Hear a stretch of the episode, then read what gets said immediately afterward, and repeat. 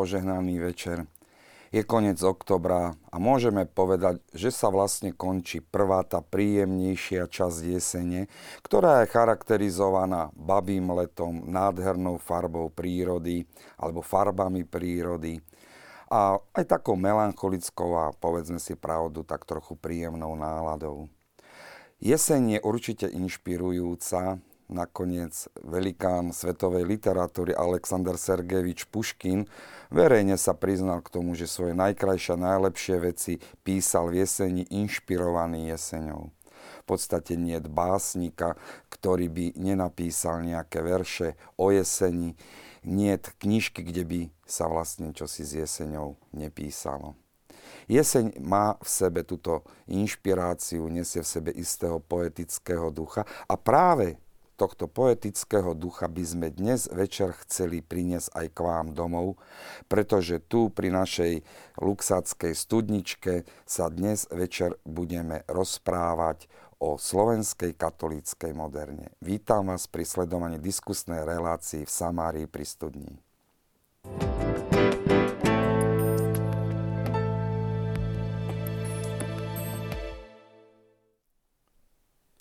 Slovenská katolická moderna je azda najsilnejší básnický prúd v literatúre 20. a nielen 20. storočia v dejinách slovenskej literatúry.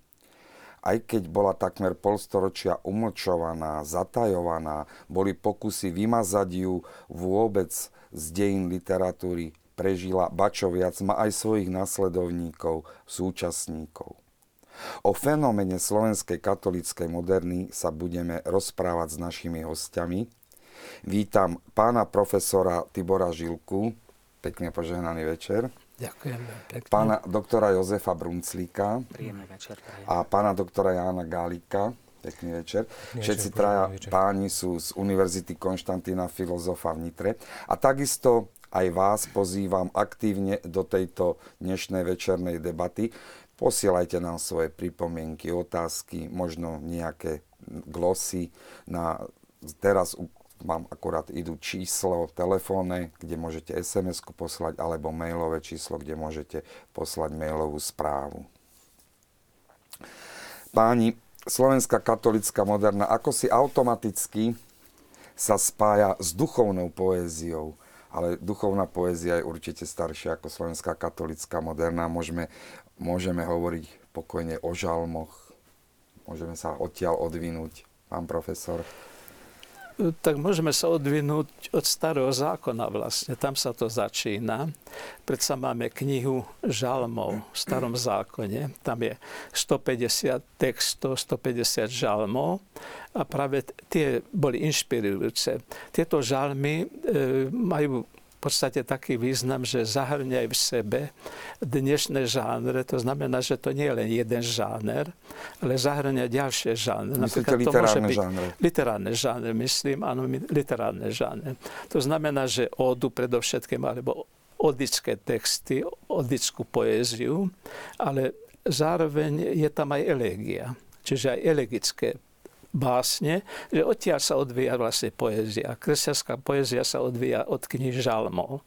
To je základ a tých 150 textov, 150 básne, ktoré obsahuje starý zákon, tak to je základ. To je východisko, povedzme, pre takého svätého Augustína. Svetý Augustín sa opieral o tieto e, texty, o tieto žalmy, dokonca má aj knihu, kde vykladá tie, alebo vyšla kniha, kde vykladá tieto žalmy. Nehovoriac o tom, že sa odvoláva na starý zákon, 20 e, tisíc citácií alebo odvolania má na starý zákon svätý Augustín a z toho vyše 10 tisíc je na žalmy. Čiže žalmy prevažujú. Tam je základ vlastne tejto poézie. Odtiaľ treba vlastne tam odtiaľ sa odvíja táto poézia. Náboženská, duchovná poézia od žalmov. Tak sa dá vysvetliť. A v podstate táto duchovná poézia začala také prvé vrcholy stredoveku, taký Dante, pravda? Jednak, ale ja by som trošku ešte poukázal na tú našu veľkomoravské, na to naše veľkomoravské obdobie. A to aj vždy, keď sa bavíme aj so študentmi o katolíckej moderne a tak ako ste spomínali na začiatku, že naozaj ona sa nezrodila vo vzduchoprázdne, ale má tisícročnú tradíciu, pred sebou má obrovskú, e, teda má pred sebou tradíciu, ktorá je naozaj ohromná, fascinujúca. To veľkomoravské obdobie, tak keď si zoberieme prvú slovanskú a dá sa povedať, že aj slovenskú báseň, proglas, ktorou proglas je, potom keď ideme aj cez mnohých tých renesančných humanistických autorov, aj tam je tá tvorba, či už je to, sú to, je to poézia, alebo sú to prozaické texty zasadená do tohto rámca, do toho morálneho, e, kresťanského, duchovno-kresťanského rámca. Potom máme tie barokové spevníky známe, Citera Sanctorum, Cantus Catholici. Ďalej máme Gavlovičovú školu kresťanskú, Máme tam národno obrodenecké úsilia katolického kniaza Jána Holého, jeho eposy obrovské, ktorým sa venovala jednak aj a veľmi dobre ich má rozpracovanú celú problematiku okolo Jána Holého práve poetka a literárna vedkynia Eva Fordinálova.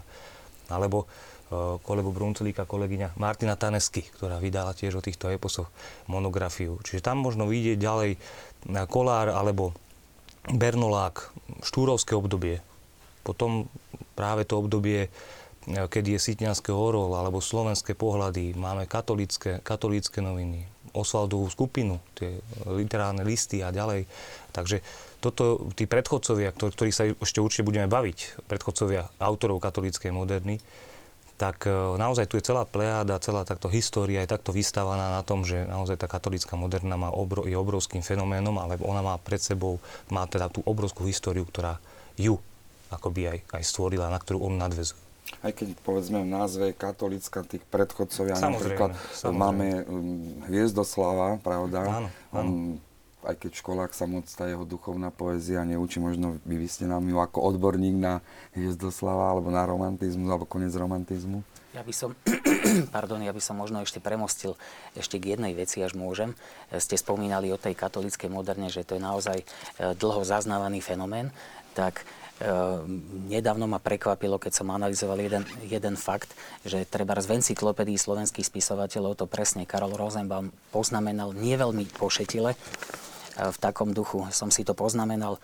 Autori, ktorých reakčné politické postoje spočívajúce na ideológii klerofašizmu, antikomunizmu či pravicového oportunizmu priviedli k občianskej zrade našej vlasti a politickej emigrácii, nestali sa predmetom encyklopédie.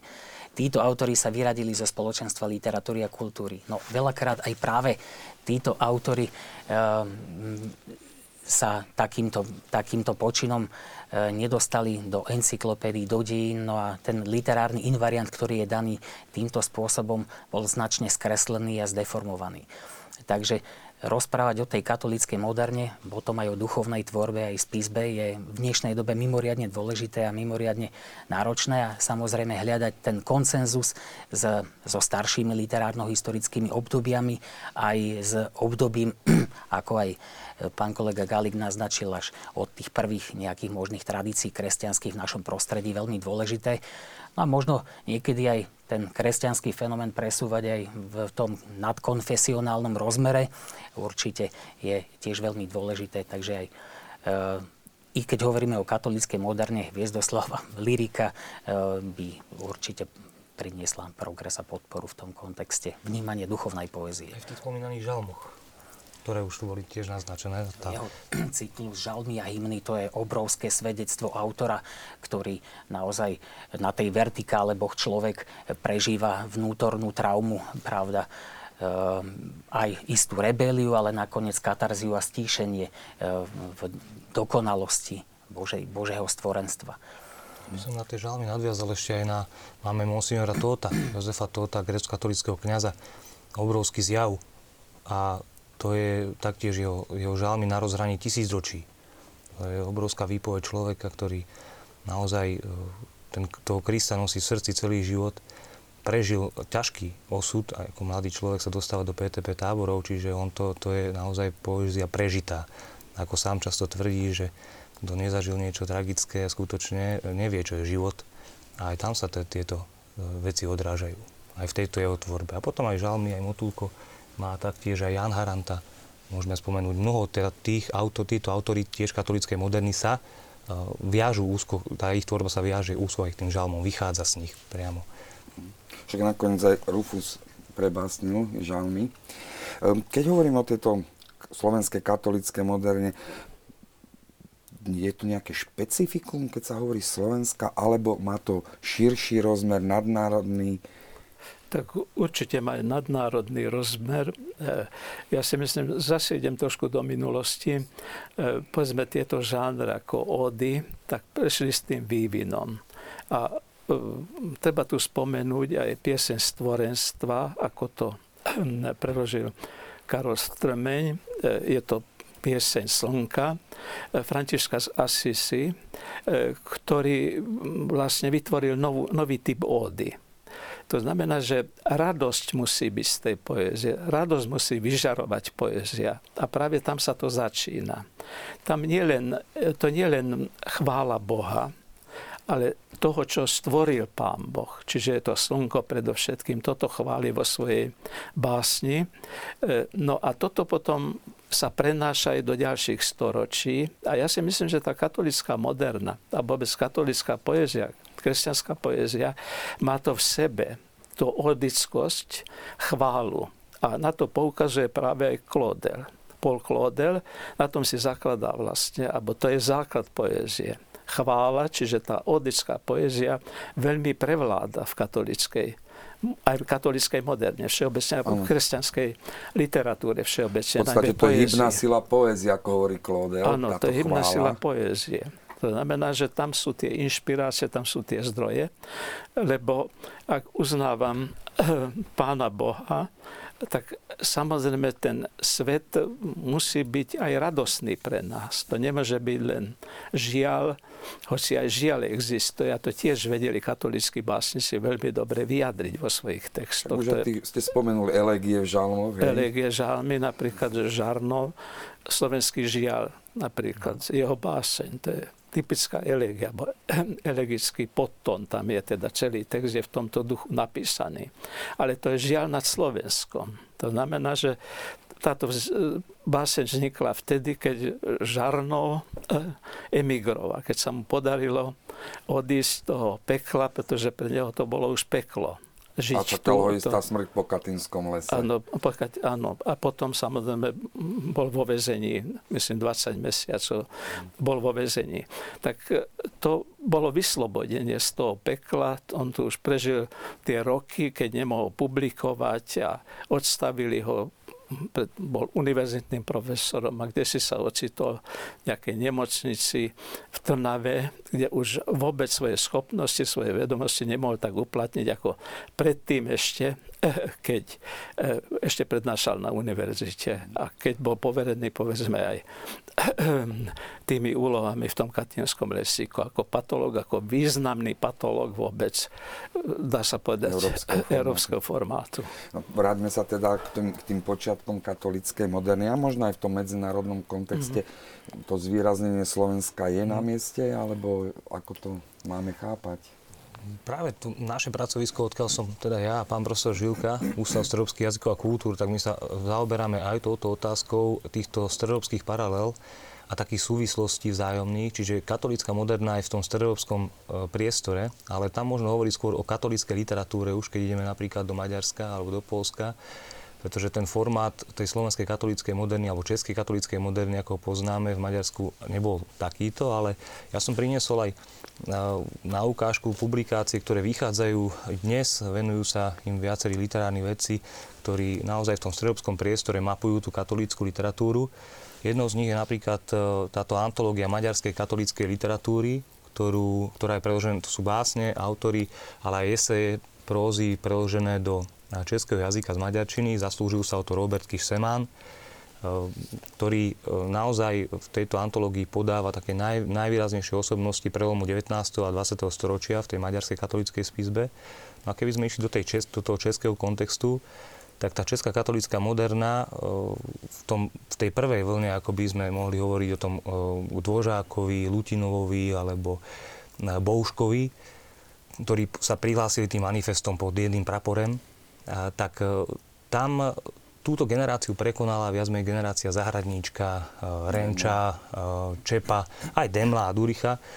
A týchto autorov práve teraz je taký veľmi dobrý a úžasný nový počin z dielne našich moravských a teda českých literátov, ktorí tohto moravského autora Jana Záhradníčka spracovali v takej podobe, vychádza jeho Leopoldovský zošit básní, väzenských básní. No a keď si pozriete, to ukážem. Aj kamera môže na kameru.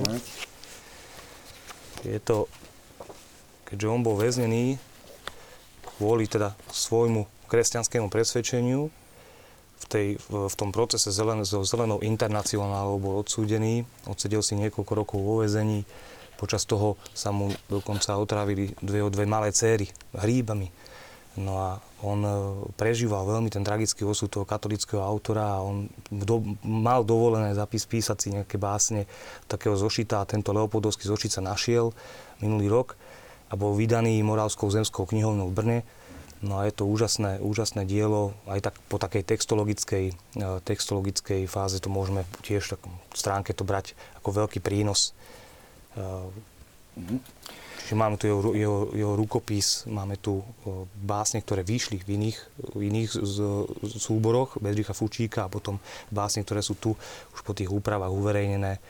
Na, naozaj krásne motívy, ako sa prihovára svojej manželke, ako s ňou akoby komunikuje cez spojencov, ako je mesiac, slnko veľmi silný ten motív rúk. Pán spomína na tie svoje céry a na syna a tak ďalej, čiže krásna, krásna poézia naozaj. Takže aj toto je katolická moderna, nie len slovenská, ale dá sa povedať aj česká potom ten maďarský kontext tiež. Môžem ešte pripojiť, tak rád by som aj pripomenul, že nástup tej katolíckej moderny ako takej, ako fenoménu, podnietilo aj mnoho ďalších, možno aj spoločenských takých udalostí. Trebárs E, predprevratové alebo poprevratové obdobie, myslím rok 1918, výrazne otvoril možnosti. E, zmenila sa poetika, ale aj tematika, e, princípy ktoré, básnenia, pravda. A samozrejme, tí autory, tie možnosti, ktoré, ktoré, im, ktoré zrazu dostávali, treba teológovia chodili na štúdia do zahraničia, Innsbruck, Salzburg bol úplne bežným miestom. Takže e, e, aj poetologické zmeny, ktoré výrazne nastali, nastali e, zmenou e, a samozrejme aj tie spoločenské pomery mohli výrazne ovplyvniť. Aj ovplyvnili. Konec koncov e, Pavol Gašparovič Helbina, keď recenzoval Almanach 3. literárnej generácie, to niektorí kritici komentujú, že to je kvázi manifest, ale mm. od manifestu to má pravda ďaleko také proklamačné vystúpenie tých autorov, tak akceptuje a vychádza z tej literárnej tradície Kraskovskej, keďže to je almanach tretej literárnej generácie, on tam aj pomenúva kto všetko je tá prvá generácia, kto druhá Poniča Novomestský, on tam uvádza aj Smreka a tak ďalej. A v tej tretej spomína seba Dil, Dilonga, Javora a tak ďalej. Takže je tam aj kontinuita, aj spoločenská literárna. Ešte by som spomenul predsa aj to, že oni boli predsa len napojení na zahraničie. Tie kontakty pretrvávali naďalej. Ja sa pamätám, ja som mal dobré kontakty s pánom doktorom Straussom a on dostával napríklad v tých 80 rokoch, už dostával básnické zbierky, napríklad aj od Dilonga ukazoval mi. Ako už z Ameriky. Z Ameriky, čiže z Ameriky. Už vtedy sa to dalo, alebo sem tam, možno, že nie všetky tie knižky prešli tou cenzúrou alebo s tou kontrolou, ale predsa len dačo prišlo aj v tých rokoch. To znamená, že tie kontakty naďalej existovali nejakým spôsobom vždy. A sem tam sa predsa len aj dostali aj naši ľudia von, hoci nie všetci. Isté Janko Silan sa nemohol dostať von a mnohí ďalší, ale boli takí, ktorí predsa sa dostali von, to je jedna vec. A druhá vec, že tie knižky predsa len prenikali sem. Pomáhali nám v tom aj Poliaci napríklad. Teraz vyšla knižka o dvoch kňazoch, ktorí veľmi pomohli v tých rokoch najhorších, cez normalizáciu, najmä v tých rokoch. Cez Polsko sa dostali k nám knižky. To je otec Stanislav Lugovský, ktorý je kňazom, zostal tu na Slovensku, e, v Tenčianských tepliciach. On bol jeden z tých a druhý bol e, Sebastian Košuč sa volá, ktorý tiež je na Slovensku nepovodom Slovák dokonca. To už sme trošku ďalej. Poďme mi sa ale do tých začiatkov vrátiť. Povedzme Grebáč, Orlov, mm. Poľský a podobne mena už ich možno považovať za katolickú modernu, alebo to sú takí priami predchodcovia? Ako vlastne ste povedali, že to nezniklo, e, tento prúd ako nejaký manifest a od dnešného dňa budeme katolická moderna? No. Tam samozrejme sú tzv. predchodcovia, ako sú aj často označovaní, tie literárno-vedné práce, ktoré vyšli o katolíckej moderne, či už od Spera Mári Bátorovej, Juliusa Pašteku a tam nových ďalších autorov. Tak e, tam oni často spomínajú, že skutočne sú nejakí predchodcovia týchto autorov katolíckej moderny. Považuje sa za neho aj Dlomír Polský, vlastné meno je Andrej Majer, taký náboženský lirik, ktorému, ktorý vydal asi dve zvisky poézie mu vyšli potom to je Tichomír Milkin, vlastným, vlastným menom Jan Donoval. Tiež, ale väčšina jeho tvorby zostala vlastne v rukopisoch a prispieval hlavne časopisecky do tovaristva a do slovenských pohľadov katolických novín. No Borín. A, a Borín, alebo potom ďalší, ktorých tam možno spomenúť takého, taký výrazný spojovací element kto tvorí medzi tou, tou e, staršou a potom tou mladou generáciou týchto autorov katolíckej moderny, toho jadra, tak to je Ignác Grebáč Orlov. E, ako ho nazval, píšu, že pevec Oravy ho nazýva. No a on na, naozaj, tá, tá jeho zbierka, vlastne piesňa Dúmky v 1914, ktorá vyšla a potom aj tie ďalšie, tak v nich sa predstavil ako autor, na ktorého potom následne no, viacerí tí, to, to jadro tej autor, autorskej generácie katolíckej moderny nadvezovalo. Aj keď samozrejme... pevec Oravy prišiel ďalší, a, a potom ďalší pevec Oravy, ten, ktorý sa považuje za toho nositeľa tej zástavy akoby tej katolíckej moderny, je ten Rudolf Dillong, teda, o ktorom sa naozaj mnoho toho už popísalo a je to asi taký najznámejší autor. Ja keď sa trošku tak sondujem aj u študentov, že koho tak poznajú, s akými vedomostiami prichádzajú z srednej školy o katolíckej moderne, tak väčšinou ich naskočí Dillong a Silan, ako títo dvaja autory ale on je hlavne Dillong a potom uh, Hlbina a Haranta, to je taká trojka, akoby sveta trojica, ktorá stojí na začiatku tej katolíckej moderny, tak ako ju poznáme teraz. Potom aj ten samotný pojem, keď sa tu bavíme o slovenskej katolíckej moderne, je dobre asi spomenúť, že tiež je to na taký akoby ekvivalent, ktorý, ktorý pripísali tí literárni kritici uh, tak ex post tejto skupine autorov, pretože E, to bolo prevzaté pravdepodobne z toho, z toho poznatku, že existovala Česká katolícka moderná, tak dostala názov. Vieme, že aj profesorka Bátorová alebo e, docentka Germušková e, často hovoria o tom, že či je tento pojem adekvátne používať, skôr odporúčajú ako spirituálnu tvorbu alebo duchovnú poéziu. Pavol Strauss hovoril, alebo teda mal také odporúčanie, že o kristocentrickej literatúre, ale vieme, že tento pojem je nážitý. Naozaj tá slovenská katolická moderná aj pre, nielen pre školské, ale aj pre vôbec vo vedeckých kruhoch sa to asi je najznámejší tento pojem. Hoci to vieme všetci, že to nebola moderná v tom pravom zmysle ano, slova. Z toho literárneho, tak, vedne, literárneho hľadiska. No ale toto je, takže táto, potom ten, takže ako som spomínal, Dillon, Hlbina, Haranta, taká prvá trojica tých autorov, ktorí naozaj tvoria to, akoby tú prvú generačnú fázu a potom všetky tí, všetci tí ďalší autory, o ktorých tu bude určite ešte reč na chvíľku preruším, my sa vrátime znovu do tohto vývoja, do tej genézy, ale prišla zaujímavá otázka od diváčky Táni a poprosím každého z pánov, mm-hmm. ktorý z predstaviteľov katolíckej moderny alebo literárne dielo katolíckej moderny je vaše obľúbené a prečo?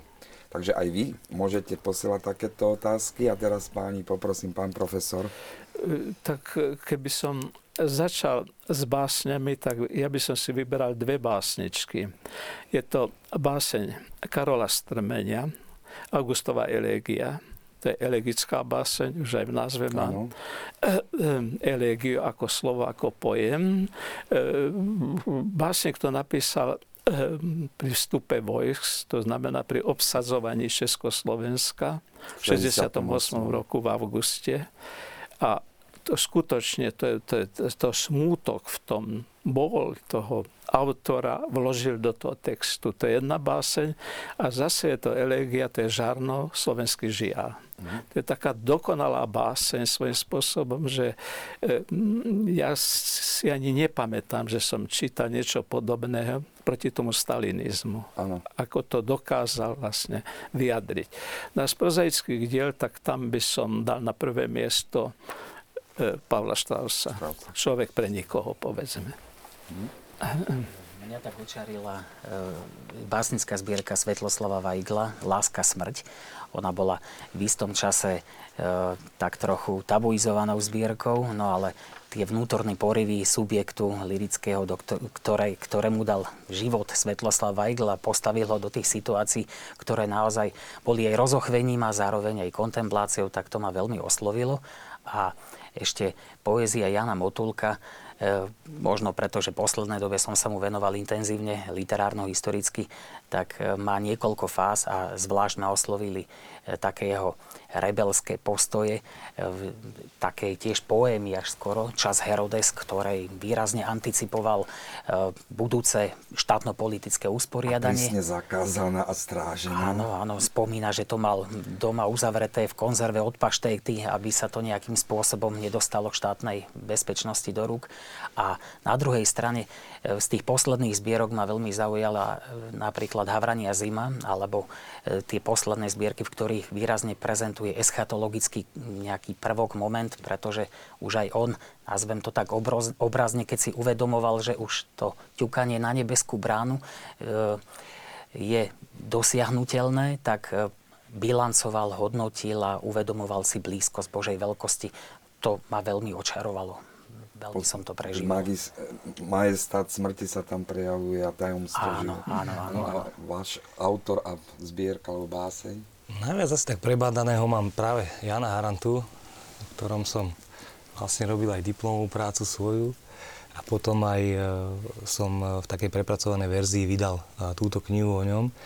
A samozrejme on má mnoho dobrých básní, o ktorých by sa dalo povedať, že sú také mojimi obľúbenými, ale ja spomeniem iného autora, ktorý mi hneď tak naskočil a jedna báseň, ktorá je naozaj nádherná.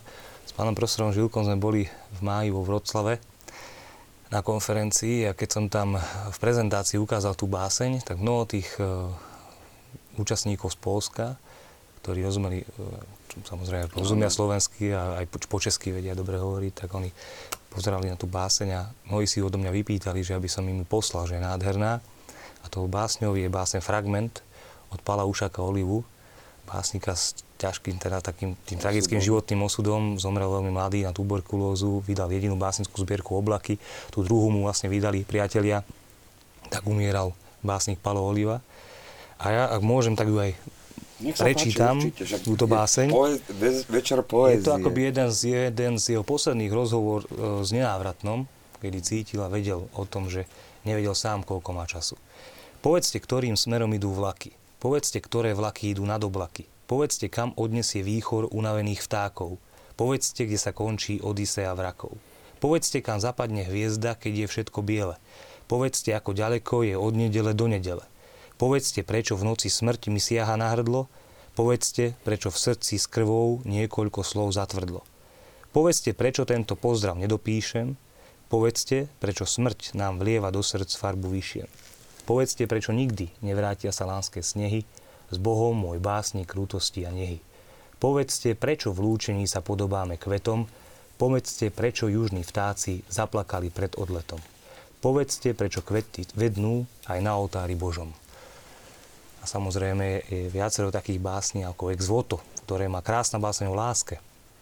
To je akoby venovaná, venovaná uh, mi, uh, milej, to je naozaj nádherná, nádherná básna na tejto vami citovanej básni, prečo, prečo Janko Frátrik nazval Paľka Ušáka Olivu básnikom oblakov a zbožnej úcty k Márii. Tak je veľký mariánsky cítil. Ano. Aj mnoho iných, samozrejme, autorov katolíckej moderny. Gora Zvonický. Gora Zvonický, ten má vyslovene Mariolog. Smer Mariánska hora dokonca zbierka z 28. Uh, milí diváci, aj vy sa môžete zapojiť aktívne do našej diskusie, keď nám napíšete SMS-ku alebo, SMS, alebo mail nám pošlete.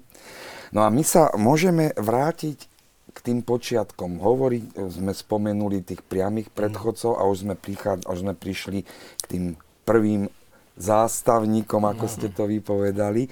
Um, tak možno laickejšie, jednoduchšie povedané, títo básnici sa nejak stretávali alebo mali nejaký vlastný časopis, kde si publikovali. Ako, ako to bolo, tie, tie začiatky? Tak tie začiatky e, sú tam, Vatra vychádza od roku 1900 19, myslím, tedy prvýkrát vychádza do 25. roku 1925, dovtedy Vatra. Že tam mali možnosť publikovať básnici na samom začiatku. A potom je tam ďalší časopis Kultúra, E, tiež dôležitý časopis pre ďalší vývin. No a samozrejme postup, ktorý vychádza v 34. 35. roku a podľa toho ich nazývali aj postupisti podľa tohto časopisu. Veľký, veľkú úlohu pritom zohrávajú najmä dvaja respektíve možno traja, ale hlavne dvaja básnici a to je Rudolf Dillong a e, je to e, Hrbina ako ďalší, ktorí boli aj organizátormi tejto katolickej moderny. Čiže vytvorili tam také takú skupinu alebo také podmienky, že mohli vychádzať tieto texty katolickej moderny. Ja by som v tejto súvislosti predsa len spomenul, už keď som počúval túto báseň, e, tie pramenie alebo podnety, kde získavali, tam sú dôležité. Predsa je to moderná istým spôsobom. A to preto, lebo tam je e, v tých textoch badať symbolizmus, ako literárny smer. To je síce 19. storočia, začiatok 20. storočia, ale je to veľmi dôležitý smer pre ďalšie napredovanie poézie.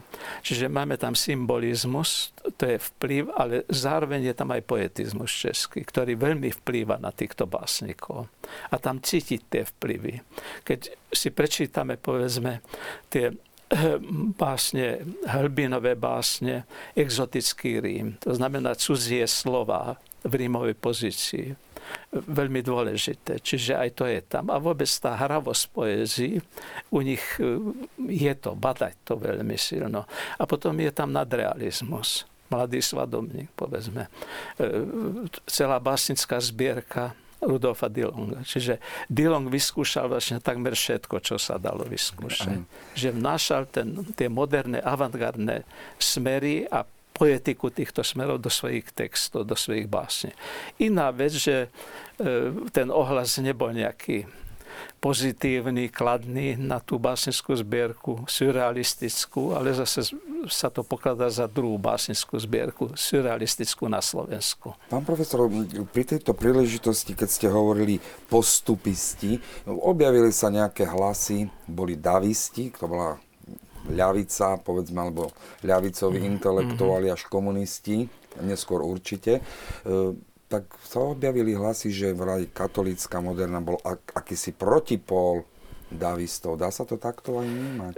Tak pravdepodobne to úplne neplatí takto. Nemožno to úplne prijať tento názor, pretože títo básnici, spisovatelia, autory, literáti sa schádzali, stretávali sa. V Bratislavi mali svoje miesta, povedzme Metropolka bola tak, Štefanka bola takým miestom, kde sa oni stretávali. A tam oni sa stretávali. Či to Nie bolo... ideologicky, ale vyslovne kvôli poézii. Kvôli poézii. A to bolo treba podporiť túto slovenskú všeobecne a ja si myslím, že oni pomerne dobre vychádzali. Samozrejme, že tam boli nes, e, nezhody medzi nimi, alebo sa hádali medzi sebou. Ale to, to boli to také hádky, veci. ako v kaviarni obyčajne. Trošku si vypili možno pri tom No a hádali sa trošku, ale popri tom oni pomerne dobre vychádzali, o tom svedčí aj ten zjazd spisovateľov v Trenčanských tepliciach, to bolo 31. 1. júla 1936 a tam je povedzme Dillong a komunistický, dokonca Novomestský tam vystúpil. Ilia Ehrenburg. Áno, takisto vystúpili. A vystúpili tam dokonca. Takže e, tam bolo zastúpené všetky tie smery slovenské, boli zastúpené. A ešte aj zahraniční. E, myslím, že aj Seifer tam bol napríklad. Z českých básnikov. Takže e, nedá sa povedať, že... Tam tá ideológia nehrala nebola. takú úlohu. Ani toto nie je vlastne je známa takáto vec, že povedzme vraj Novomestský sa vyslovil pred Dilongom, že teba tu už nepotrebujeme v 45. roku. A to asi nie je pravda vôbec, pretože e, keď sa vrátil v tom 69. roku Dilong. sa vrátil Dilong do Viedne a dostal sa na, do Bratislavy, síce na veľmi krátky čas. A vtedy sa chcel s, s Novomestským stretnúť. A Novomestský vlastne vybavil, lebo chcel tu zostať, chcel na Slovensku zostať. Ale keď prišiel a potom ho predvolali na februárku a kládli mu všelijaké nepríjemné otázky, tak sa rozhodol, že on si už zvykol na inú nič slobodu a na slobodu nič sa nezmenilo, že by to ovzdušie tu nie je pre neho priateľné. Takže keď sa vrátil späť do Spojených štátov, tak už potom sa nevrátil nikdy no. na Slovensko. Od tých zastavníkov ako Dillon, Hlbina, mm. zrazu vzniká veľmi silná skupina na spiskej kapitule. Tam mm. Silán, Paľkovúša, Golíva, Mikuláš, Šprinc. Čím, čím to je, že tá spiská kapitula práve tam sa zgrupovali títo úžasní básnici? Dá sa, je tam nejaký taký Vojtašákovský fenomén, alebo ako by sme to nazvali? Myslím, že veľmi silný. Však, pardon, nakoniec vďaka pánovi biskupovi Vojtašákovi Silan sa vôbec stal kňazom. Áno, áno. Veľmi charizmatický. Oni majú uh, práve ako Piráti krásy často spomínali, Možno že by ste hľadali, mohli potom približiť, kto sú Piráti krásy. Tak, hľadali, hľadali Boha vlastne v prírode, v Božom stvorení. A tak františkánsky. Teda, skutočne uh, to bola uh, to sa stretli akoby, akoby nejaké tie, tie srdcia poetické, básnické. Títo autori si výrazne sadli.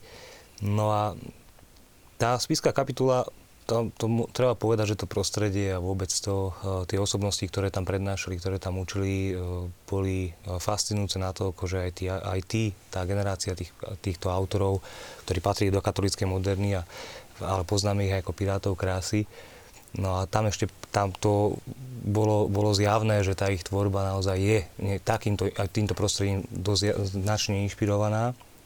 Tam ešte patril Števo Šeling, ako, vydá, ako taký, taký editor ich kníh. no, takže, kritik. Tak, takže bolo, bola to naozaj... Akú úlohu zohrával profesor Hanus? Teda vtedy ešte nie profesor. Môžeme jeho obroda napríklad, mm-hmm. fenomenálny časopis v 43. 4. ďalší z tej série, z tých periódy, ktorých publikovali autori katolíckej moderny v Ružomperku, pravda, tak výrazne tiež vedel zgrupiť tých ľudí, iniciovať ich a vlastne naštartovať aj k takým postojom, nielen k tej literárnej tvorbe. Ja by som, ak môžem, ešte doplnil Určite. k tým časopisom. Známe boli ešte treba časopis Pero alebo študentské mm. svojeť, e, prípadne Svoradov, e, čo bol teda časopis vysokoškolákov, teda z internátu. Plameň, prameň, aj tá kultúra, ak ste spomínali, okolo toho boli aj pravda rôzne aféry a situácie, tí redaktori sa tam menili. Časopis Verbum, e, tiež veľmi zaujímavé, aj časopis Jas, ten mal také krátke trvanie, už potom rok 48 ho zastavil. No a ešte by som takú maličkosť, že... Ja vás na chvíľku preruším, keď si uvedomíme, dnes v čase slobody, koľko máme literárnych časopisov? Mm. Nech sa páči, len tak ne, neboli nedalo len, mi. Áno, áno, neboli to len časopisy, oni pravda publikovali aj v dennej tlači. A e, to možno sa dnes zdá, že nemali svoj tlačový orgán, ale tam veľa vypublikovali aj, aj recenzných príspevkov, aj, aj samotných básnických textov. A ešte k tomu Dilongovi a Hlbinovi, tak okrem toho, že boli autori, oni mali e, obrovský rozhľad, ich zaujímala tá poézia, inšpirovali sa prekliatými básnikmi, avantgardnými však. A ich aj tá poézia trochu miatla vnútorne, takže e, tie výboje, ktoré, ktoré čerpali, ktoré pretavovali z tej skúsenosti e, z, tej, z tých lektúr, tých textov, tak uh, skúšali aj sami. To už vidieť aj treba z toho Dilonga v tých výbojoch so serialistami. Konec koncov serialisti ho v istom zmysle v kontexte zbierok považovali skôr za serialistu a odmietali tú príslušnosť. Ale aj ten Pavol Gašparovič Hlbina vidieť to aj v príklone k francúzskej literatúre a treba aj potom tie preklady Henriho Bremonda, ktoré robil, tak do toho nášho kultúrneho prostredia, treba aj v češtine vyšli, pravda, tam myslím Šalda prekladal Bremonda, tak prinieslo to veľmi výrazné obohatenie a možno aj štart pre ďalšiu mladšiu generáciu, ktorá potom v tých smutných rokoch 45-48 musela trochu súplovať tie emigrácie, ktoré potom oslabili pozície. A k tým rokom sa vrátime po krátkom klipe, o ktorý teraz poprosím režiu. pretvárke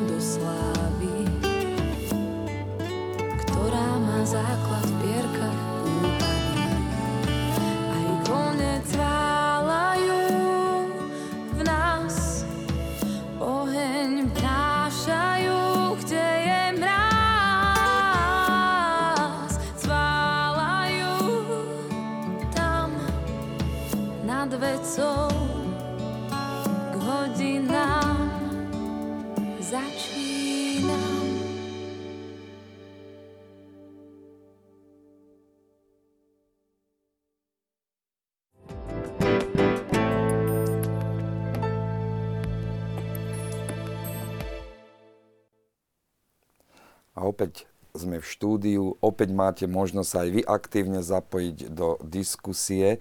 Dnes večer na tému Slovenská katolická moderna. moderna. Pred klipom sme spomínali tú generáciu, ktorá mala prísť. Vy ste hovorili o pirátoch krásy, sme sa rozprávali o spišskej kapitule, o istom fenoméne a práve tam vznikli aj piráti krásy.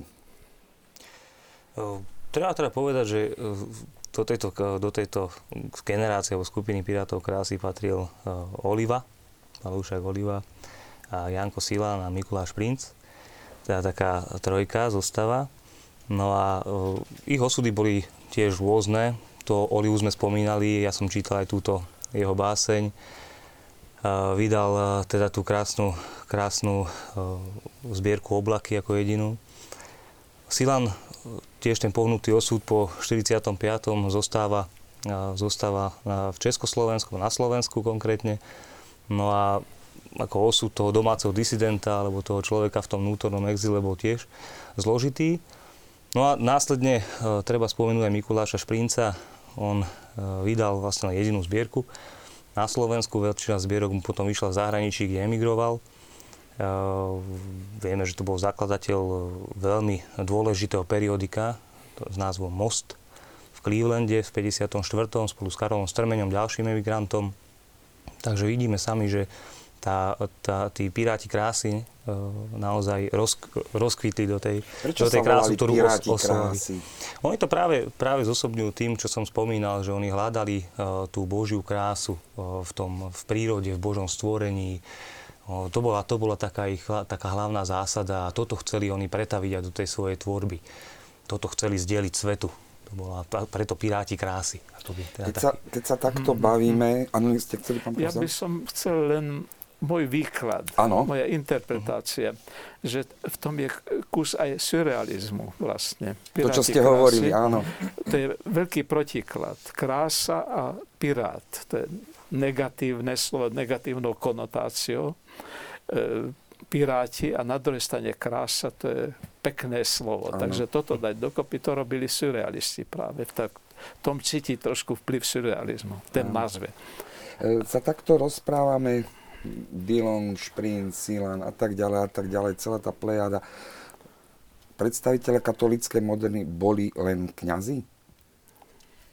No samozrejme, neboli to kňazi, i keď väčšina z nich boli kňazmi, ale boli to aj lajci, trebárs, sme tu už spomínali e, ten Karol Strmeň, prípadne Jan Motulko, ale... Ale trnavská skupina vlastne. Áno, Mihálik, Válek, Turčáni, prípadne e, ešte aj mimo tej skupiny by som rád Aladar Stankovský, František Slza teda. Ten trebárs... Žarnov, ktorý tu už Andrej Žarnov, áno. A ten trebárs spomínal v takom jednom dokumente, ktorý vydal E, na konci roku 46. asi nádeje mladej katolíckej spisby a tam práve spomína, že po tých, ako som už spomínal, po tých e, stratách emigrantských je potrebné nahradiť. A spomína tam naozaj e, veľmi zaujímavé účinkovanie Vojticha Mihálika skrz jeho prvú debutovú zbierku, veľmi silne e, orientovanú kresťanský Mariansku. An, Mariansku anieli však a e, zachádza do detailu každého básnika, e, ktorého uvádza konkrétne, ho špecifikuje cestu e, debutovú zbierku. Takže perspektíva tam bola aj nádeje, no ale tie, tá, tie boli limitované práve tým rokom 48. Možno, možno tie pozície, ktoré títo autori aj dávali, ten Jan Motulko bol neskôr aj redaktorom katolických novín a on spomína, že možno že mnohým z nich dal aj priestor v katolických novinách.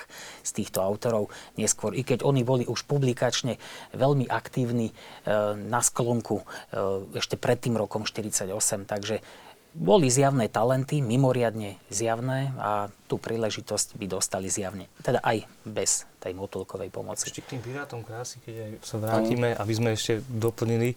Ja som uh, si tu otvoril da, takú, takú poznámku, kde vo venovaní, v tej práve tá zbierka oblaky Olivova už spomínala, tak vo venovaní vám, priateľom pirátom, venujem torza svojich snov a vidím nenáročne.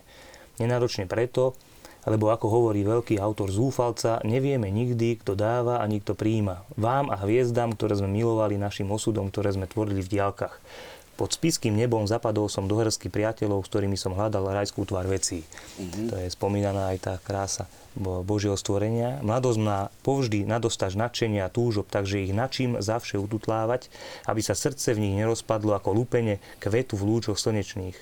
Ktorý si z nás raz po bezsennej noci pomenoval nás pirátmi krásy. Rozleteli sme sa ako čierni havrani do noci. A tie osudy som Že tak krásne spomínal. do noci. Tak, takže a tie osudy potom som spomínal, áno, aké, aké áno. boli vlastne týchto pirátov keď sme, keď sme pri tých lajkoch, boli aj členmi katolíckej moderny, alebo vedeli by sme priradiť aj nejaké ženy, poetky? Ja možno len aspoň jedno meno. E, ešte, ešte manželka Vale, Valeria Indová, Trebars, manželka Jana Motulka, sa stretávala s autormi okolo tej spiskej kapitole, všetkých poznala dokonca v osobnom archíve.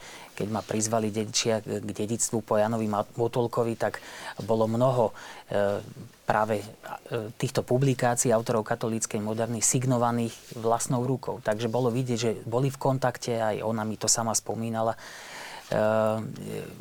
Valéria Jindova, teda jedno meno, potom Airia Vale, teda anagram, ehm, tiež veľmi zaujímavá poetka. Okolo toho vzniklo aj mnoho takej mystifikácie, či naozaj nebola autorkou ehm, Valeria Rajsová. Teda, ale či, či autorom nebol, nebol Dilong. Dilong. Tak... Dokonca aj Svetloslav Weigl bol do toho zakomponovaný, mm. jednu knižku podpísal aj on sám, pravda. Riasnická pravda, nájdeme tam mnoho... mnoho uh, Henny Fibigová je veľmi za, zaujímavá. Zatiaľ je vyšla len jedna knižka, ale viem, že tento rok má výsť ešte jej ďalšia poézia. Je dobré, že také reedície, alebo prípadne aj také... To sú novinky, ona za svoj život, Dokonca. na konci života len vy, mhm. jej vyšla vôbec prvá zbierka. Keď spomíname ženské autorky, aby som spomenul, lebo bude tu určite debata, dúfam, že sa k nej dostaneme aj k následovníkom katolíckej moderny. Mm. A dnes e, ja reflektujem aj v rámci tých rôznych literárnych súťaží, ktoré sú aj v rámci písania poézie, prosy, duchovno-kresťanskej tvorby, veľké talenty a práve aj, aj ženské autorky píšu nádhernú duchovnú kresťanskú poéziu, katolíčky. Katka Džunková, Katarína Džunková, obrovský zjav, študujúca v Petrohrade, doktora na doktoránskom štúdiu. E, vychádza z toho veľkého košického tria, ako ich ja nazývam, Monsignor Jozef Todt, už niečo cez 90 rokov. Veľký tiež, veľký spisovateľ, básnik, kresťanský Teodor Kríška, pochádzajúci z Košíc, 60 a e, do 30 ťahajúca vekovo práve táto Katka Džunková, ťahajúca aj tú mladú generáciu, veľká nádej. Takže títo po troch akoby 30 rokoch vždy prichádza nejaký takýto významný zjav a básnický zjav a Katka Džunková je naozaj ako zo ženských poetiek jedna z takých tých e, naozaj kvalitných. Alebo teraz e, akurát recenzujem zbierku Neha snehu, úplne nová zbierka, ktorá vyšla v októbri Gabike Krznárovej e, z takého topovčianského krúžku Taxi, topovčianskí aktivisti slovných, a teraz si presne nespomínam, ako to majú oni, ten názov toho spolku celkovo, ale, ale toto je taký literárny kruh veľmi silný, do ktorého patria viaceré talenty literárne, Martiškové, Zuzka, aj, Magdalénka, veľký talent e, písaný také lirizovanej prózy, kvázi dokonca, Ronsky, dokonca ale... ale takom inom, takom, ale takom aj modernom štýle, mm-hmm. takým jazykom dnešných, dnešných mladých ľudí. No a Peter Šipoš napríklad, takže naozaj to sú také veľké zjavy, ale pri tých to ženských autorkách je Katka Džunková, alebo potom táto Gabika Grznárová, naozaj, ktorú spomínam, táto zbierka Neha snehu je naozaj úžasná a ja hovorím práve o tom, že toto sú následovníčky aj tej ženskej tvorby a katolíckej moderny. Týkala sa tá tvorba naozaj len tých duchovných náboženských vecí, týchto katolických autorov, alebo... Ja si myslím, že nie, lebo tam je aj ten rodný kraj, povedzme, ako eh, jedna taká téma, je tam tá náboženská poézia, alebo náboženské motívy, náboženská tematika. Ehm, potom je tam tá biblická tematika súvisí s náboženskou tematikou a zároveň aj ten vzťah k rodnému kraju, to u mnohých básnikov. Ehm, napríklad u Beniaka, ktorý tiež inklinuje ku katolickej moderne, tam je to veľmi silné. Aj u ďalších autorov. Nehovoriac o tom, ako si spomínajú, povedzme, tí, ktorí emigrovali, tí, ktorí sú mimo vlasti, stále si na to spomínajú, čo všetko tu nechali, aký krásny kraj, aké krásne to Slovensko. A tam to nie je len otázka náboženská, to je ten vzťah k prírode zároveň. Mm. Samozrejme, tá, tá duchovná E, teda pocity sú tam, to duchovno tam je, ale priam sa upriamujú na tú prírodu slovenskú, čiže to tam je. A občas ešte aj povedzme aj taká abstraktná lyrika. láska, mhm. ľúbosná mm-hmm. lyrika je tam. Aj toto je tam. A prečo by nie? A prečo Veď nie? To jasné, to treba lásky. o tom hovoriť. Poko- je kanonizovaná kniha starého je to zákona. tam jednoducho. Takže to tam tiež je. Tá, tieto motívy, ľúbosné motívy sú tiež súčasťou katolickej moderny alebo básni katolickej moderny. Tak to všetko tam máme. Ale predovšetkým by som dal na prvé miesto ten vzťah k prírode slovenskej. Už to bolo, áno, Nech sa... už to bolo naznačené, hovorili sme o vnútornom exile a zahraničnom exile, ako by sme tých básnikov vedeli, ktorí boli ten vnútorný, ktorý zahraničný. A, tak Možno e, potom áno, ten zahraničný Rudolf Dillong, pravda, samozrejme. E, s- e, Peter Cabadaj to inak veľmi dobre zmapoval v svojom, svojich publikáciách. Mikuláša Šprinca tam máme. E, potom Gorazda Zvonického. Pravda, Strmeň nám odchádza. No. Áno, doma nám zostáva e, ten Jan Motulko, Silan, Hlbi, Haranta. áno, Haranta, Hlbina. no a Hlbina. A Hlbina so svojimi teda e, zmenami Turčáni neskôr.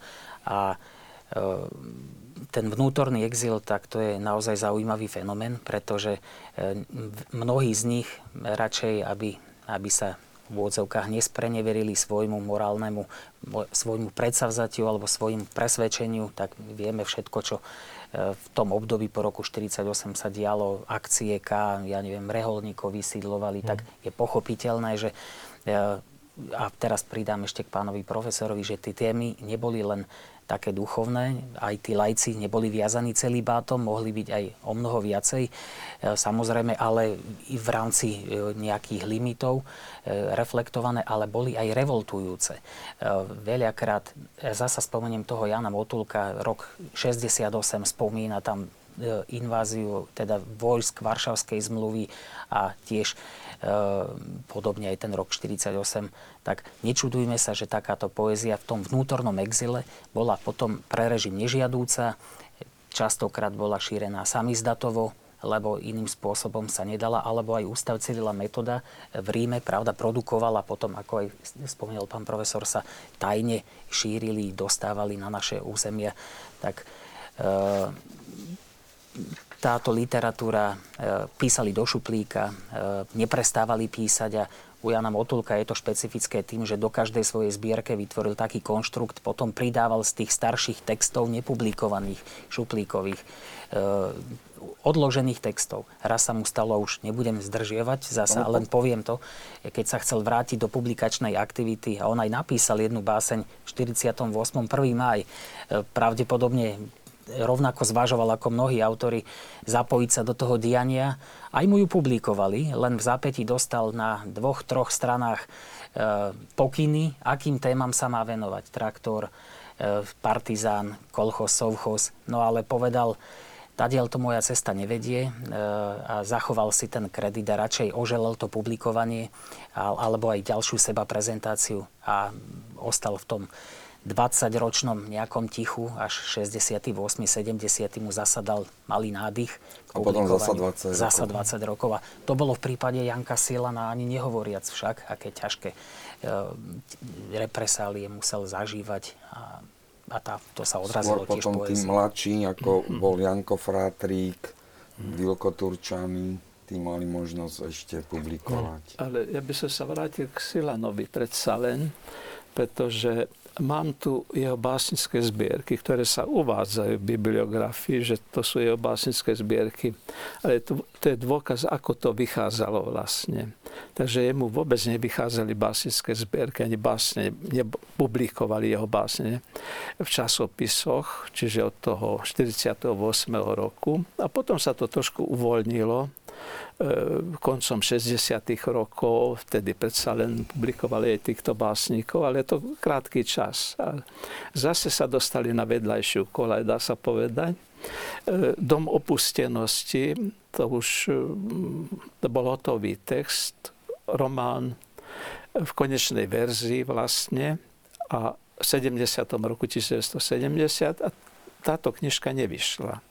To vyšlo až po roku 1989. Ale ako publikovať? Tak takýmto spôsobom napríklad, to je basická zbe, tri balady sa to volá, že sám písal texty, rozmnožil to, povedzme 30-20 exemplárov a to dal svojim známym, povedzme Samizdat. doktorovi ako samizdat, doktorovi Štrausovi napríklad a ďalším svojim známym. Toto sú básnické zbierky z toho obdobia. Samozrejme sú aj iné typy, tak aspoň také, ktoré sa prepísali na stroji, Áno. tiež podobné, ale tiež to takto vychádzalo. Takto, takýmto spôsobom. Čiže toto sú texty z toho obdobia 70. až 80. rokov. Jedine takto mohol publikovať. A zomiera 84. roku, čiže už sa nedožil tých zmien, ktoré nastali, ale predsa potom celé súborné dielo vyšlo v 7 či v 8 zväzkoch. Áno, áno, pán profesor Pašteta pripravoval. Áno. Sme spomenuli sme napríklad Žarnova, pán profesor ho spomínal, ale on tiež patril vlastne k emigrantom, alebo ešte Pavla Hrtusa Jurinu ktorému je venovaná aj literárna súťaž e, Jurinová Jurinova jeseň. jeseň a vždy sa vlastne ide do jeho rodiska, takže a vždy sa spomína na tohto autora, ktorý v ďalekom Melbourne vlastne zomiera, už nikdy nevidel tie svoje rodné kysuce. Ale aktívne píšuc. A, aktívne píšuc a tiež e, je to autor, ktorý v tých e, svojich prvých prózach, lirizovaných prózach, pretože je to, dá sa povedať, taký jediný, alebo jeden z mála prozaikov katolíckej moderny, lebo sa tu bavíme väčšinou o, O básnikoch, a on je, alebo prozaik, preťaté ohnivá, kameň na kameni, teda tieto, tieto jeho prózy. Dokonca Karol Rosenbaum, už nespomínaný, ho označoval alebo pripo, porovnávalo s Hronským, ešte pred 48. Po 48. ho v, vo, svojich, vo svojej encyklopédii nespomenul, pretože ho považoval práve za tých, ktorí zradili Československú socialistickú vlast teda, a, a emigrovali aj tých, ktorých spomína Harantu a tých, ktorí zostali doma, ktorých tu bola reč, tak tých tiež ako takých tých, e, ktorí boli spriazení s klerofašistickým režimom, väčšinou s týmto slovníkom. Takže žiaľ. Ale vrát, keď sa vrátime k, práve k Jurinovi, tak e, to je skutočne jeden z tých fenoménov, aj že katolická moderna má aj týchto prozaikov. No a e, aj keď tu boli spomenutí títo viacerí autori, aj s tými motívmi, ktoré, ktoré oni majú vo svojej tvorbe, tak ten plač za národom je veľmi silný, alebo ten smútok, žiaľ za národom v tom ďalekom exile. A ak môžem, tak prečítam kúsok z- práve od Gorazda Zvonického, ktorý má, e, ktorú, túto báseň bola publikovaná v zbierke Chcem sa ti ozvať. Aspoň to tak skrátim. S uzlíkom si ma plakať zrela pri speve mojich tvojich paší a s Bohom dať si nevedela pre tesné jarmo naší. Mnou trasie tvoje nebezpečie, tvoj smet a tvoj hlad po práve, ten povraz, čo ťa k modle vlečie, ak nehodneš sa k poprave. Chcem sa ti ozvať, nemám vzduchu, rízeho vzduchu odváhu, svoj šepot blížim k tvojmu uchu a mizneš z môjho dosahu. Chcem sa ti hodiť do náručia a z brehu padám do mora, bo medzi nami vlny hučia a teba strežie potvora. Lež raz ti poctím, otrokyňa, tú krásu rúk, čo v klade je, len nech ti v duši nevyhýňa svoj ráz a ohník nádeje. To bola taký, taký odkaz často týchto básnikov, ktorí boli, boli v tej emigrácii. A, A takto žiaľ... Už nebol ani Inotajom. Tak, no. Mnoho, mnoho, až môžeme len v rýchlosti, mnoho z tých, eh, keď sme hovorili o vnútornom, o vonkajšom exile, teda sa dozvieme hlavne z takých eh, literárno-historických až memoárových próz. Trebárs Jan Okal veľmi eh, zaujímavo píše všetky tie emigrantské chodníčky týchto autorov, ktorí museli putovať v Bavorskom, Nemeckom, do Talianska a tak ďalej. A boli to strastiplné chvíle. eh, Doslova čitateľ to prežíva spolu s nimi. Až do Argentíny. Do Argentíny, čo musia zažívať. Či nakoniec v Argentíne bol aj Dillon. Áno, nie je to len mystifikácia, je to naozaj odraz nejakej skutočnosti, takže to môže slúžiť aj ako dokument, ako pramenný, e, pra, dokument pramenného charakteru. Takže, Už to tu bolo naznačené e, modernou terminológiou, v podstate k týmto básnikom, ako keby sa vytvorila aj tak, taký, taký fanklub že mali svojich nielen obdivovateľov, ale aj tých literárnych súputníkov, teoretikov ako profesor Hanus. Vy ste spomínali pa, pána doktora Štrausa, Pavla Štrausa. Aký mal vzťah Pavol Štraus e, práve s týmito básnikmi? Tak Pavol Štás mal so všetkými veľmi dobré kontakty. On sám Do- do- básnik? Sám básnik. On napríklad mal výborný, výborný vzťah najmä s Rufusom. Pokiaľ sa pamätáme, som sa s ním veľmi často stretával. No, Bolo obdobie, že každý týždeň aspoň raz sme sa stretli. Tak on spomínal troch básnikov. Na dvoch si sa pamätám. To bol Rufus a Rilke. Že to sú pre neho skutoční básnici. Ešte tretieho som už zabudol, to mi uniklo. E, takže s nimi mal kontakty a mal aj s Hanusom, so všetkými vlastne, aj so Silanom. Sústavne navštevoval ešte vtedy aj jazdil, bol, mal ešte auto, už potom neskôršie samozrejme že nemohol kvôli veku a mal silnú cukrovku. No ale stretávali sa. Takže pokiaľ viem, aj na pohrebe mal pohrebnú reč, on rečnil v tom 84. roku na Silanovom pohrebe. Silanovom pohrebe, áno. Takže bol. Ja by som sa ano. predsa len vrátil k Šprincovi. A bola tu reč o próze. Tak on, aj, on je aj prozaik. Ja som priniesol jednu knižku, ktorá je menej známa, ale veľmi dobrá. E, Svetý Andrej Svorat to napísal v zahraničí už v 52. roku a táto knižka sa k nám nedostala. To je životopis svetého Svorada ako Poliaka, ktorý prišiel z Polska, samozrejme, Tropie sa volá to miesto, odkiaľ prišiel, tak to všetko opisuje. Čiže aj v proze sa prejavuje. Dokonca aj tú cestu, lebo on odchádzal, emigroval spolu s Dilongom. V júli 1945 roku sa vybrali spolu. On aj no. ďakuje Dilongovi, on sa sám považoval za takú trošku nie súceho do sveta, že ďaká Dilongovi aj prežili. Tak, e, Takéto pekné veci tam máš intimného charakteru. Dilong bol asi taký typ, taký, že no. taký...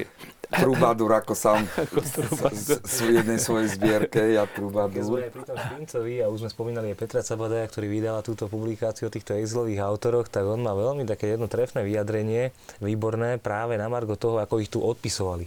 Ako boli, oni to sledovali, že v Československu ich mnohí literárni kritici a veci odpisujú. A on e, vyhlásil následovné, že kto nás chce spúšťať do hrobu, kto to vyhlasuje, že sme suchá ratolesť na strome národa, kto to hovorí, že sme vyemigrovali do prepadliska a do zabudnutia. Iba mŕtvi patria do hrobu a my sme živí a chceme žiť. Slovenský ústav v Clevelande, Slovenský ústav v Ríme, už spomínané Slovenské kultúrne stredisko v Cambridge, to nie sú mŕtvoli, ale živé a tvorivé skutočnosti. Naše knižné nakladateľstva a vydavateľstva v Ríme, Clevelande, vo Švajčiarsku, Dobrá kniha v Cambridge, to nie sú ilúzie, to sú skutočnosti.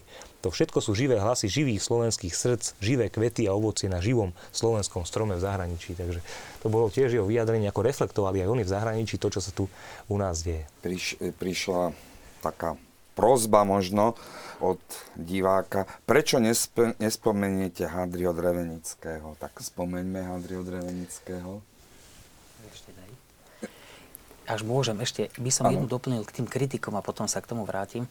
E, tá katolícka moderna, keď sme vraveli e, v súvislosti s tými kritikmi, paralelne sa vyvíjala aj s nadrealistami a e, to, že vlastne nemali takého svojho kritika v pravom slova zmysle, trochu aj podnetilo ten nástup tej katolíckej moderny a tým pádom aj potom jej ďalšie reflektovanie. A i keď možno ten Rudolf Uhlár, ktorý mal naozaj reflektovať, reflektovanie tej e, katolickej spisby, možnosť posunúť do tej roviny, e, ako to aj prezentoval, tak bolo to zaujímavé. E, Jozef Kutník Šmálov niekedy zase mal problémy v inej oblasti, vnímal z toho aj teologického hľadiska častokrát nad rámec posudzoval hodnoty tých diel. Jan Ellenbor keďže študoval teológiu, bol trochu taký, povedzme to tak, že naštepený už tým postojom e, proti modernizmu a predsa len aj tá encyklika e, svätého Otca Pašči Dominis Gregis, pravda, tak z 1907. E, už prezentovala e, postoje voči herézam, pravda, antimodernistické, tak oni aj tí autory by chceli písať, aj sa snažili, ale propagovať tú poéziu modernú nemohli.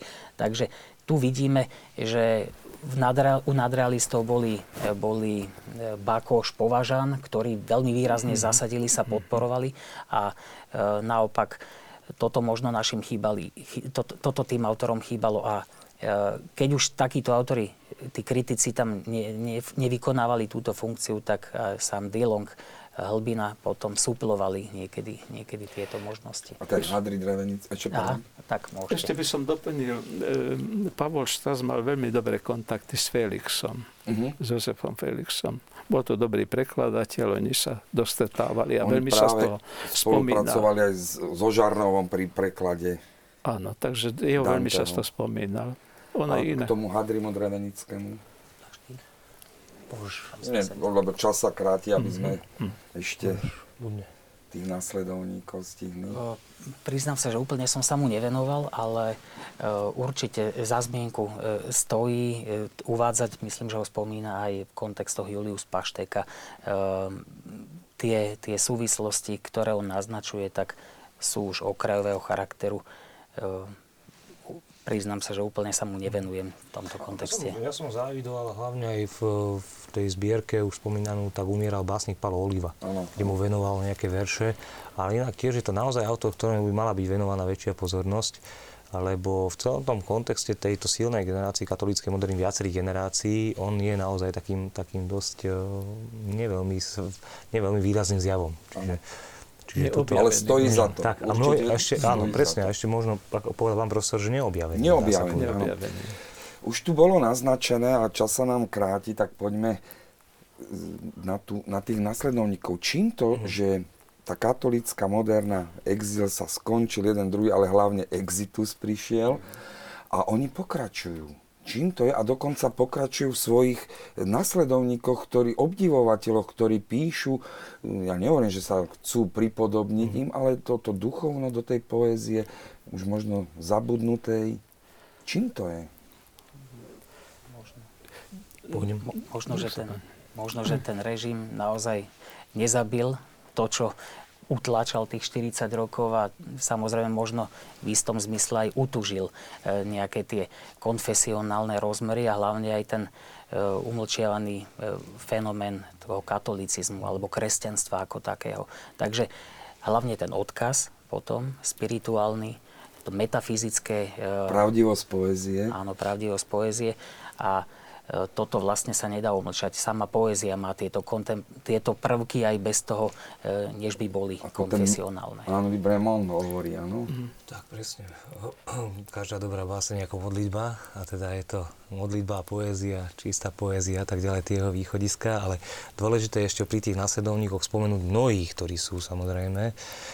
Pán moderátor, Pavol Prikryl samozrejme je jedným z nich, z takýchto Ani preto som nasledovníkov. sa pýtal. A to ja dobre viem, ale treba to spomenúť a treba spomenúť ďalších. To, už som spomínal aj Teodora Kríšku napríklad, alebo Teofil Klas. To je uh, výborný, výborný básnik, uh, ktorý naozaj udržiava tú kontinuitu a tradíciu s touto skupinou katolíckej moderny, Miško pretože Chudák. Vieme, že sa tá skupinová fáza uzatvára Áno, tým, áno. tým oným rokom. Čo je ale prirodzené To je, čo je prirodzené, ale možno určite hovoriť o následovníkoch. Uh, teraz Teofilovi Klasovi má výjsť zbierka Gorazdov odkaz, uh, takže, ktoré, kde, som, kde som vlastne robil taký, tiež taký posudok na túto knižku a je to skutočne výborná, výborná poézia.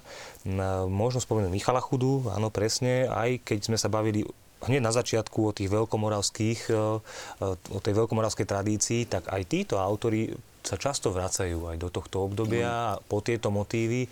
Som s tebou v slove, to je jedna z takých e, krásnych zbierok Michala Chudu, e, ktoré, ktorú venoval práve aj tomu.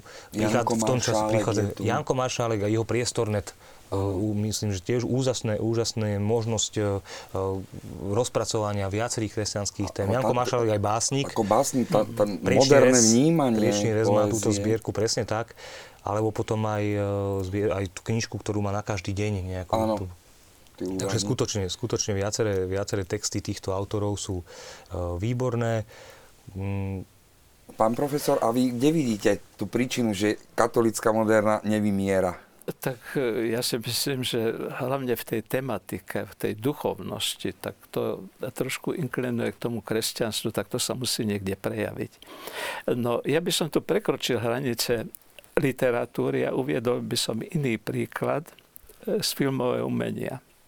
E, Mariana Čengel-Solčanská bola naša študentka a ona tiež má náboženskú tematiku. Lietajúci Cyprian, to je náboženská tematika, dokonca to spracovala aj literárne, čiže tá knižka eh, je eh, na tej úrovni estetickej, dá sa povedať, umeleckej, možno ako film, lenže film má obyčajne viac divákov, a väčší úspech, ale na druhej strane aj ten román je dobrý. Čiže ona najprv obrátene to robila. Najprv e, vlastne e, najprv pripravila ten film, nakrútila ten film e, Liatajce Cypriana a potom to dala do knižnej podoby. Čiže scenár vznikol román. Mm-hmm. Čiže ona tiež inklinuje, ona tiež nosí v sebe tú katolickú modernu, lebo ja sa na ňu pamätám ako na študentku. Ona si u mňa vypožičiavala, povedzme, knižky od Dilongove niektoré básnické zbierky u mňa. A potom mi to vracala, čítala to, čiže obdivovala Dilongovú poéziu. Svojím spôsobom my odpovedáme rodine zo stredného Slovenska, ktorá chce vedieť, či máme literárne talenty a kto vyhráva súťaže, mladí, či aj starší súťažiaci. Svojím spôsobom sme na to aj odpovedali, že máme tie talenty a, a dokonca do, aj vo všetkých kategóriách a dokonca nielen v poézii, ale aj v prozaických dielach a ja dokonca aj v prednese. Spomenul pani Emiliu Filipovú, ktorá je vyše 80-ročná pani a nádhernú poéziu píše, pos, prisie, pospiela, posiela svoje básne do aj Jurinovej jesene, aj do uh, súťaže o cenu Slovenského učeného tovaristva, ktorú organizujú v Trnave a to sú nádherné, nádherné verše. Ale keď už spomíname ešte ďalších, ten okruh tých autorov, uh, ktorí nadvezujú na tú katolickú modernu, nedá mi nespomenúť aj kardinála Jana Chryzostoma Korca. A ktorý tiež v tom študentskom časopise Rozvoj, dnes boli spomenuté viaceré študentské časopisy, ešte v mladosti e, začal písať ako to duchovno-kresťanskú orientovanú poéziu. No a potom aj mnohé tie práce, ktoré mal, ktorých e, vyznal aj svoj vzťah e, k cirkvi, svoj vzťah Kristovi. A opäť, ak môžem prečítať takú jednu kratučku časť z jeho význania, ktoré uvádza súčasný sidelný biskup, monsignor William Judák vo svojej jednej štúdii, kde ho cituje prečo vlastne on bránil církev a prečo, čo je, čo je jemu církev, tak tam uh, Jan Chryzostom Korec píše. Má modlitby, ktorým načúva polej les. Vie, ako sa žehná voda i chlieb. Čiže to krásne poetické ladenie tej výpovede. Zatiaľ, čo pokolenie mojich dní padá, jak piesok do ničoty, církev čnie, jak bralo do väčšnosti. Obíma národy a kontinenty a je dých vanie cez všetky pokolenia. Miera jej vernosti nie je vernosť ľudská a miera jej rokov nepozná jesene, Všetko, čo ona nepremení, porozkladá smrť. Odpúšťa ich nepriateľom je ochotná im slúžiť a obvezovať rany. Církev je cestou všetkých našich ciest a po nej putujú tisícročia k Bohu. Preto v nej žijem, preto ju bránim. To je taká jeho krásna výpoveď, ktoré, a takéto výpovede naozaj môžeme reflektovať vo viacerých čas, čas sa hm? významne skrátil, už nie, že krátil, už sa skrátil. Pôsobíte medzi mladými ľuďmi, tak na, na záver posledná otázka vidieť na vašich študentoch? Mám nejaký záujem o túto katolickú modernú? Je záujem o poéziu? Tak dá sa povedať, že niektorí majú, niektorí vôbec nemajú. Takže musíme ich rozdeliť. Ako ano. sme rozdelili katolickú modernu. Áno. Na vnútorný a vonkajší exil. Na vnútorný. No, vonkajšie skutočne niektorí majú záujem. Ano. Aj sa hlásia, chodia do kostola, čiže majú záujem. Ale myslím teraz o, vyslovene aj, aj o tú to, Aj vyslovene. Dá sa povedať, že áno. Ja mám zasa takú skúsenosť, keďže po, poézia si vyžaduje zvýšený percepčný, percepčné sústredenie sa na text, tak e, väčšina tých študentov konštatuje, že oni tú poéziu veľmi nemusia. A zvlášť ešte aj, ak ide o katolickú modernu, tam sú ešte aj biblické rozmery alebo aj tie kontexty spirituálne, tak s tým trochu reflektujú, ale samozrejme tie zjavy, ktoré sa tomuto nebránia, tak potom vedia naozaj veľmi dobre uchopiť poéziu a som prekvapený to, tá nová lektúra s odstupom času týchto čitateľov, ktorí sú nezaťaženými čitateľmi tých minulých udalostí, prináša nové pohľady. To je zaujímavé. Ja musím povedať, že vždy prichádza nejaká generácia, ktorá naozaj si tú náboženskú a duchovnú kresťanskú poéziu váži, tak ako som sa ju naužil vážiť viacej svojich učiteľov, jedný z nich je aj práve doktor Jozef Brunclík, ktorý ma tiež posunul vlastne tejto, ako môj prednášajúci ma posunul naozaj k tejto tvorbe a práve aj Harantu som spoznal e, cez neho a potom sa začalo o ňo zaujímať. Martin Navrátil v súčasnosti tak doktorant, ktorý práve sa venuje Mihálikovi a tým jeho kresťanským, aj, to, to, aj tomu, aj tomu loretánskym litániam, ale aj tomu, že prehodnocuje alebo mnohé jeho texty alebo pozerá, interpretuje jeho tvorbu. No a naozaj aj ja, keď e, učím aj o katolíckej moderne a, a dám tú poéziu do placu akoby, tak vedia mnohí študenti rozoznať tú krásu, ktorá je naozaj výrazná v tejto tvorbe. Ja vám ďakujem za vašu prítomnosť a hlavne za vaše úžasné slova. A vám, milí televízni diváci, začali sme jeseňou, ktorá je inšpiratívna, ktorá je plná poézie, tak vám prajem pekný poetický zvyšok večera.